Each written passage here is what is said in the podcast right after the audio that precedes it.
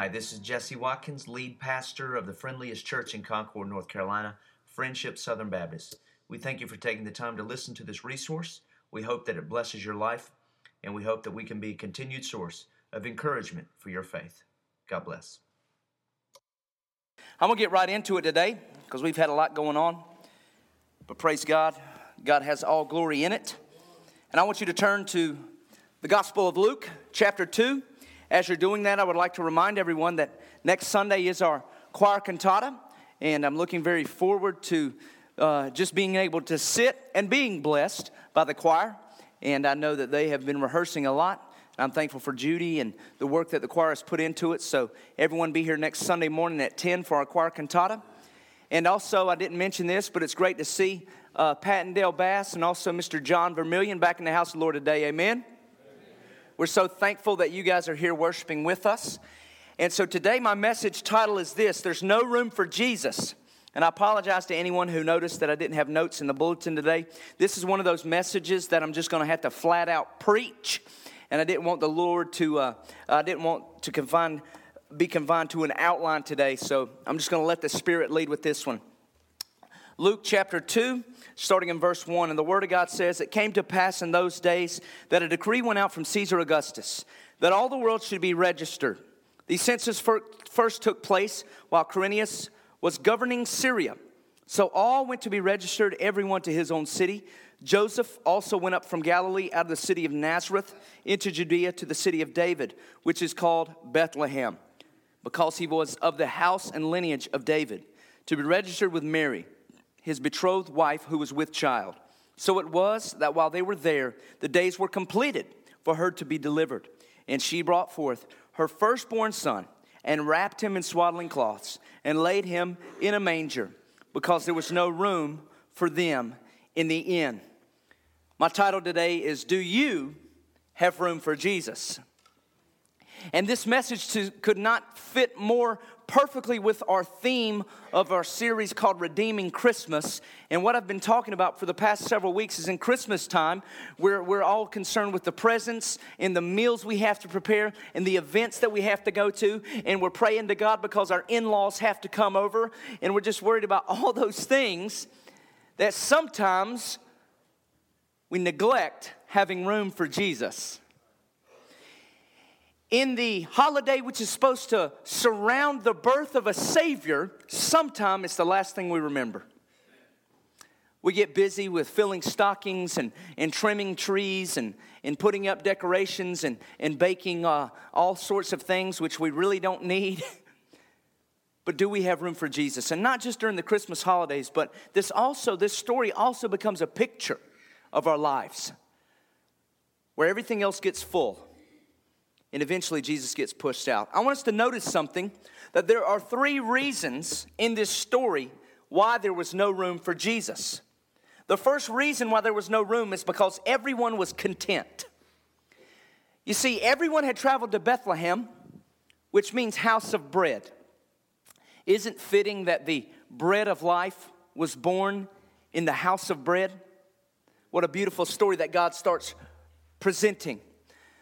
But all these people, all these people traveled to Bethlehem. I want you to think about Lowe's Motor Speedway during race time. People from miles around come and convene on that place. And you can't get the Concord Mills to save your life because the traffic's so bad. But people from everywhere came to Bethlehem where their family was based on to be taxed. Because there's always two things for sure in your life death and taxes. And I'm thankful that Jesus came in the midst of tax time. it means there's hope for the government. Amen. Jesus came in the middle of tax time. But see, everyone from all over came to Bethlehem. That means Bethlehem would have been filled with people. There would have been all kind of people staying in the inns and in people's houses and in relative houses. And I even researched that the name in, he, in Greek for inn meant they would set up temporary dwelling places just to accommodate all the travelers. They would set up, uh, uh, fabricate buildings out of lumber just to accommodate all the travelers that were coming in. So it could have been a, a, wealthy landowner that, that had a place out behind his house and allowed travelers to stay. But whatever reason, Here you have a picture of a young pregnant girl coming and traveling all that way. And there's no room for Jesus? You mean to tell me that out of all them people there, someone couldn't give up their room? You know why? Because people were content. Now, when you're traveling with a pregnant lady, the camel has to go a little bit slower than everyone else who was traveling. So that means a lot of other people got there first. That means most of the rooms were taken up by the time Mary and Joseph got there. So everyone else had their room. Oh, you ain't getting my room. No, I got here first. You and your baby can go find somewhere else. You know, they had got their room first. You see what I'm saying? They were content. They had their belongings set up. They had their little room made up. Their children were over here, here. I'm not moving. I've got my room. There was no room for Mary and Joseph. Everyone was content. Do you know that content, or I'm sorry, content is the spelled the same as content? You see, because they had all their stuff unpacked, they didn't want to become unsettled. How many times does all the stuff in our life make it to where we're content with our life? You see, sometimes all the stuff, the DVR and the Facebook and the, the, uh, uh, the, the relationship and the job and the school and all this, all this stuff gets in the way of Jesus. Come on, I need a little help this morning. Somebody ain't hearing me that there's stuff in your life is preventing the Savior from coming in. Because the stuff starts filling up a place that's reserved for the King. You see, in the innermost chambers of your heart is where Jesus desires to become in birth. But sometimes Jesus comes and knocks on the door, but you say, I don't have any room in here, go find somewhere else. The place that was reserved for people, the inn, didn't have room for the king. See, all these things, things make us happy and satisfied. As long as the teenager gets his Xbox for Christmas, he's gonna be okay. I know someone that stood in line just to get a Xbox controller. Stood in line for hours just to get a video game controller. And it's hard to get people to come to Sunday school. You see where I'm at? Things make us happy and satisfied, and then what happens? We get comfortable. People are always comfortable sitting like this. I'm comfortable, preacher. Don't ask me to go do anything. Don't ask me to go serve homeless people. Don't ask me to come rake the yard. I'm comfortable. You see, sometimes your comfort gets in the way of your character. For about 1800 years, church pews didn't have pads in them, they were wood. Matter of fact, in medieval Europe, you'd go to church and stand for three and four hours. They didn't have pews in the church. They thought people should stand to worship God. Can you imagine? You think I preach long. Go listen to some guy for three hours while you're standing up. You're going to be thankful. You're going to go, Preacher, today, I'm so thankful God sent me you. Amen. But see, it says that when they got to Bethlehem, we look, and in verse 6 it says, So while they were there, the time was fulfilled for the baby to be delivered. Now, when does it say they went to the manger? It doesn't say they went to the manger till verse 7. You see, it gets to Bethlehem. While they were there, the time came to be fulfilled for baby Jesus to be born. And then they laid him in a manger because there was no room for them in the inn. You see, what I think is there may have been room in the inn for Mary and Joseph. But when it came time to have a baby, uh uh-uh. uh. No room for that crying baby. No room for that stinky, messy, dirty baby because this is an inn. This, I got a hotel to run here. You're not going to bring your pregnancy and your delivery and disturb all my guests. They're comfortable. Don't disturb the guests because of your condition. You see, all the other guests were comfortable, so maybe if we just journey for a moment, maybe they came to Bethlehem and there was room for them. But now that the inn owner found out that you was fixing to have a baby and go in delivery and be screaming for about 12 hours, uh uh-uh, uh, go out there. You see, men, I like the old days where men wasn't even allowed in the delivery room. Y'all remember them days? Now they put you a mask on and strap you some gloves and say, Get in there, Captain. I think my wife was in labor for, I don't know, honey, 36 hours total. 24, 36 hours. I mean, I wouldn't want to be sleeping beside that person. I wouldn't want to be an inn beside a, a pregnant lady that was delivering a baby. You wouldn't get no sleep at all. I've just traveled on the back of a camel for miles and miles, and now you want me to sleep besides this? Give me a comfortable room. Take that pregnant lady, put her out in where the animals are. You see, it says there was no room for them in the inn. There was more than one inn in Bethlehem. People were traveling from all around.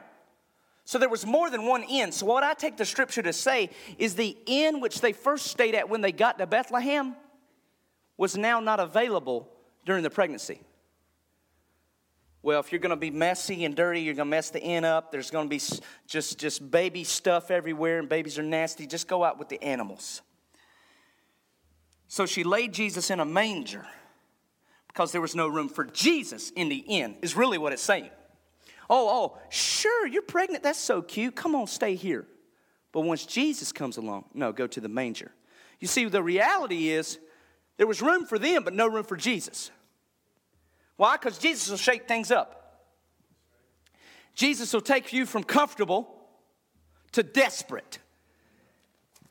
Jesus will take you from being an entertainer to being a worshiper. Jesus takes you out of your comfort zone and makes something happen. And I think this that whoever owned a manger must have owned animals. Whoever owned the animals must have been wealthy enough to own a house. So it was most likely the inn owner that said, Go ahead and go to the manger. You see, whoever owns a manger is a wealthy person because they own livestock. So that means they were wealthy enough to own a house and own things and own stuff, but says, Here, you can take my barn. I said this Wednesday night. People said, Was you born in a barn? No, but Jesus was. it's kind of, I mean, I'd like to be like Jesus, you know. But it was most likely the inn owner that said, Go to the manger. But see, everyone was content. So the first reason there was no room for Jesus, everyone was content. The second reason there was no room for Jesus is there was no room because a baby would be dirty. You see, most churches are like a manger, or I'm sorry, are like an innkeeper. Most churches want to clean Jesus, not the dirty Jesus that eats with sinners and tax collectors. Is this the truth? Most churches want to clean and sanitize Jesus with, with blonde highlighted hair and blue eyes.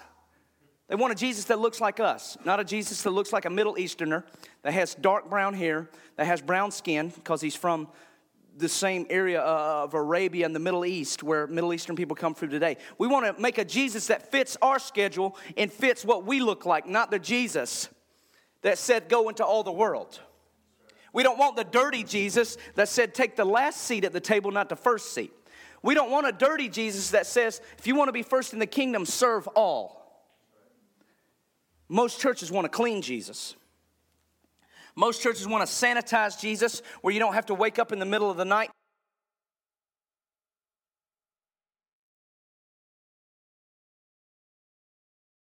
But do you understand that in that situation with the inn, that the only people who would have been disturbed would be the ones who were sleeping? Sometimes the church members, the only church members that get disturbed are the one who are sleeping because they're comfortable. Several months ago, Tyler and I were on a cruise ship with Bella. Evidently, she didn't like the accommodation, so she would be up at 11, 12 at night crying. Well, one night it was 11 and 12 at night crying. Somebody next door to us starts banging on our wall. I just start banging back. You come take care of her then if you want her to be quiet. Next night she was up, 12 o'clock, she was crying.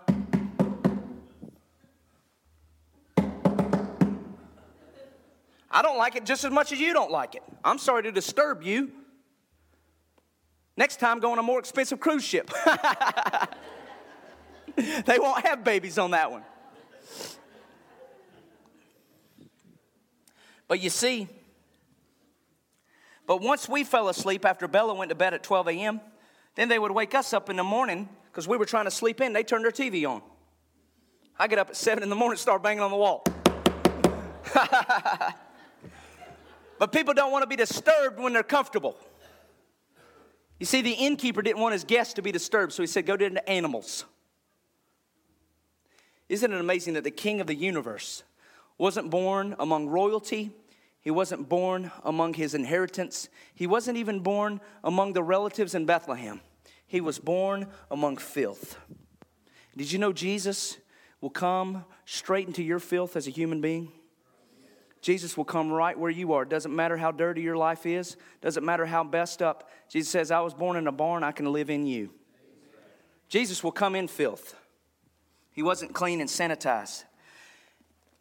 You see, on a cruise ship, or even in situations, even in hotels, babies don't bring in money, but they do bring in joy. See, a baby might be tough to work with and make you lose sleep at night, but there's nothing that'll make you as happy as a little baby. Someone told me the other day that whenever Bella and Bailey run down the aisle to come to the black pot, that's just a highlight of their whole Sunday. And it such is because children are so pure and so innocent. Well, for a little while. But anyway, but babies will bring in joy. You see, a baby may not be the most lucrative thing, but it is one of the most joyful things. There was a lady that told me last weekend, I was sharing with her about the church I was a part of in Greensboro. Now, we had all just loads of teenagers worshiping Jesus. She said, You know what? All those teenagers weren't bringing in the money. Oh, really? But I did see them bring in the worship. I have seen young people that would gather together every night of the week for prayer meeting when adults wouldn't show up. And you may say, well, you know, ministering to young people, it's not, doesn't have an ROI, return on investment. But guess what? Those young people grow up and get married and have babies. And babies start growing a children's ministry. And young people start going to college ministry. And college ministry starts growing a, a young married ministry. So if you want to go and grow a church, one of the ways to do it is focused on young people. Because the statistics say that nine out of 10 teenagers in high school will leave Christianity by the time they get to college. I'm trying to, I'm trying to reach that nine out of 10. Because the majority of us, we're already grown up, we're already in church. We don't need to reach ourselves, we need to reach the ones that don't have Jesus yet. You see, there was no room because a baby would be, would be dirty. Proverbs 14 4 says this Where there are no oxen, the manger is clean. But from the strength of an ox comes an abundant harvest. You see, if you want a clean crib, or did I say that backward? Do you want a clean crib? Well, then don't have any oxen in it. But listen to me, if you want a harvest, sometimes you got to bring a dirty old ox up in that manger. Sometimes you got to bring a dirty old ox up in that barn. And I know you say, well, our church is nice and comfortable. Well, listen to me. When God starts sending people, He's going to send people you might not like. He might send homosexuals, He might send drug addicts, He might send people that uh, have been in prison and all kind of people that don't fit our normal mentality of what a christian should look like. But god can save even the dirtiest of people. And what i've seen most of the time is the dirtiest of people become the most avid worshipers of god because god cleaned them up so much. So there was no room because everyone was content and there was no room because a baby would be dirty. Lastly there was no room in the inn because they didn't know who the baby was Oh, you're going to have a baby? You can go to the manger. You didn't know who the baby was. This might be a little baby right now, but that baby is going to grow up to be king. That whole baby that swaddles the ocean with blackness at night was wrapped in swaddling cloths and laid in a manger. But see, Christmas is not about the little baby, because little babies are born every day. Christmas was about who that baby became. He didn't become just a nice guy or he didn't become just a good example. He became a ferocious Savior who fights for the salvation of humanity. It wasn't about just a nice, pretty baby. It was about a man that went inside the temple and he got so mad at people that was perverting his house that he threw over those tables. That baby grew up into a fighter for the kingdom of God.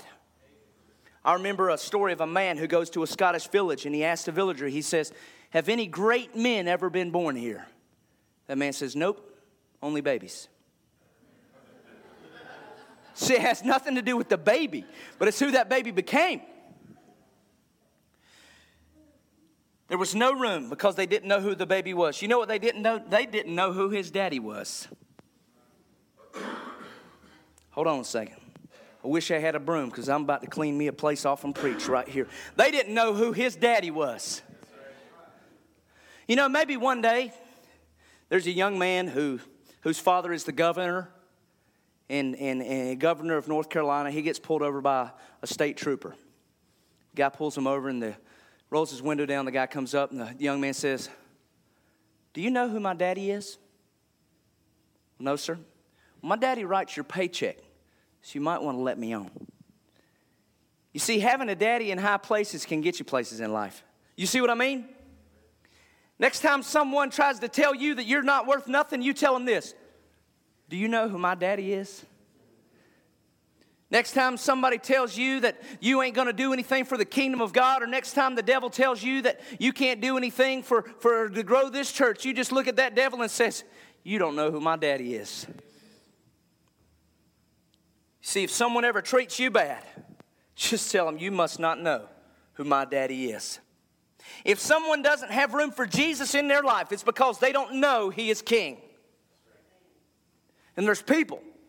I even talked to a guy, a guy that was here at church Wednesday. And he said, You know what? For years and years and years, I said, Well, I'll become a Christian one day. Well, I'll get right with God one day.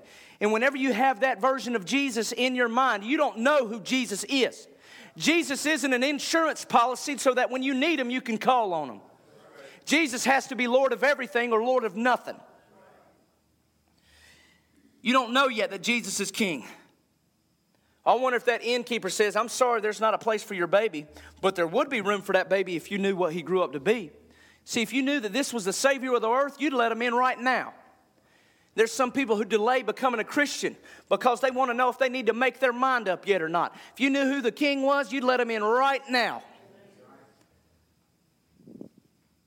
Jesus didn't need to keep the manger. Mary and Joseph didn't need to keep the manger, he just needed to borrow it.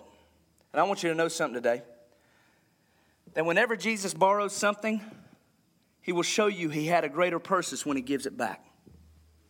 You see, Jesus, Jesus didn't need to keep the, the, the manger, he just wanted to borrow it. And that landowner, whoever thought he was doing a good deed, oh, I'll let you borrow my manger for your baby. He had no idea that that landowner was allowing someone to give birth to the king. You say, Well, preacher, what do I have that Jesus needs to borrow? Well, he needs to borrow your time, he needs to borrow your money, he needs to borrow your spiritual gifts to build his kingdom. And I've never seen anyone who's donated money to the Lord that Jesus hasn't given it right back.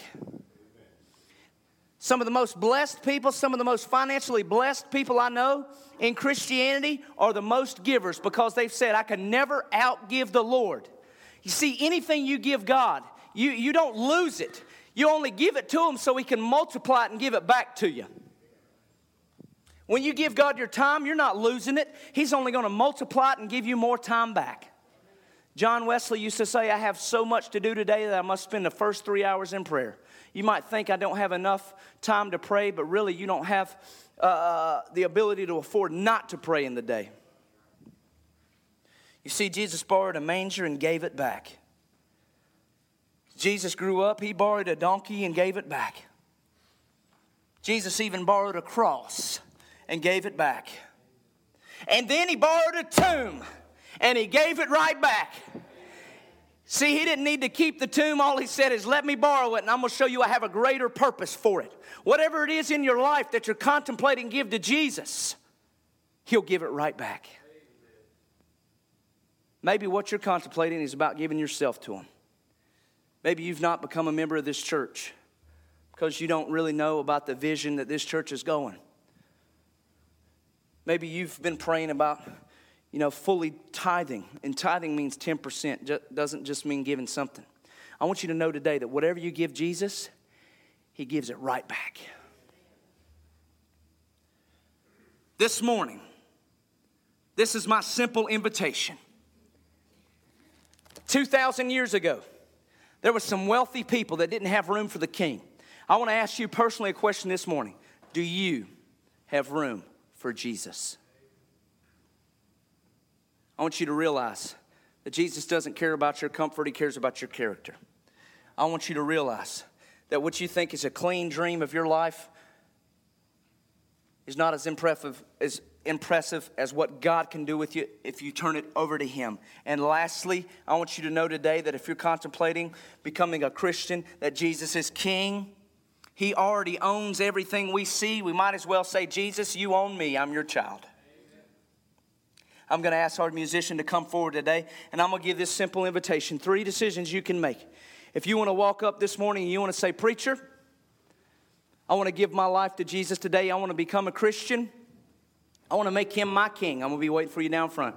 Secondly, if you're ready to join this church and say, I'm going to become a member of Friendship Southern Baptist, come.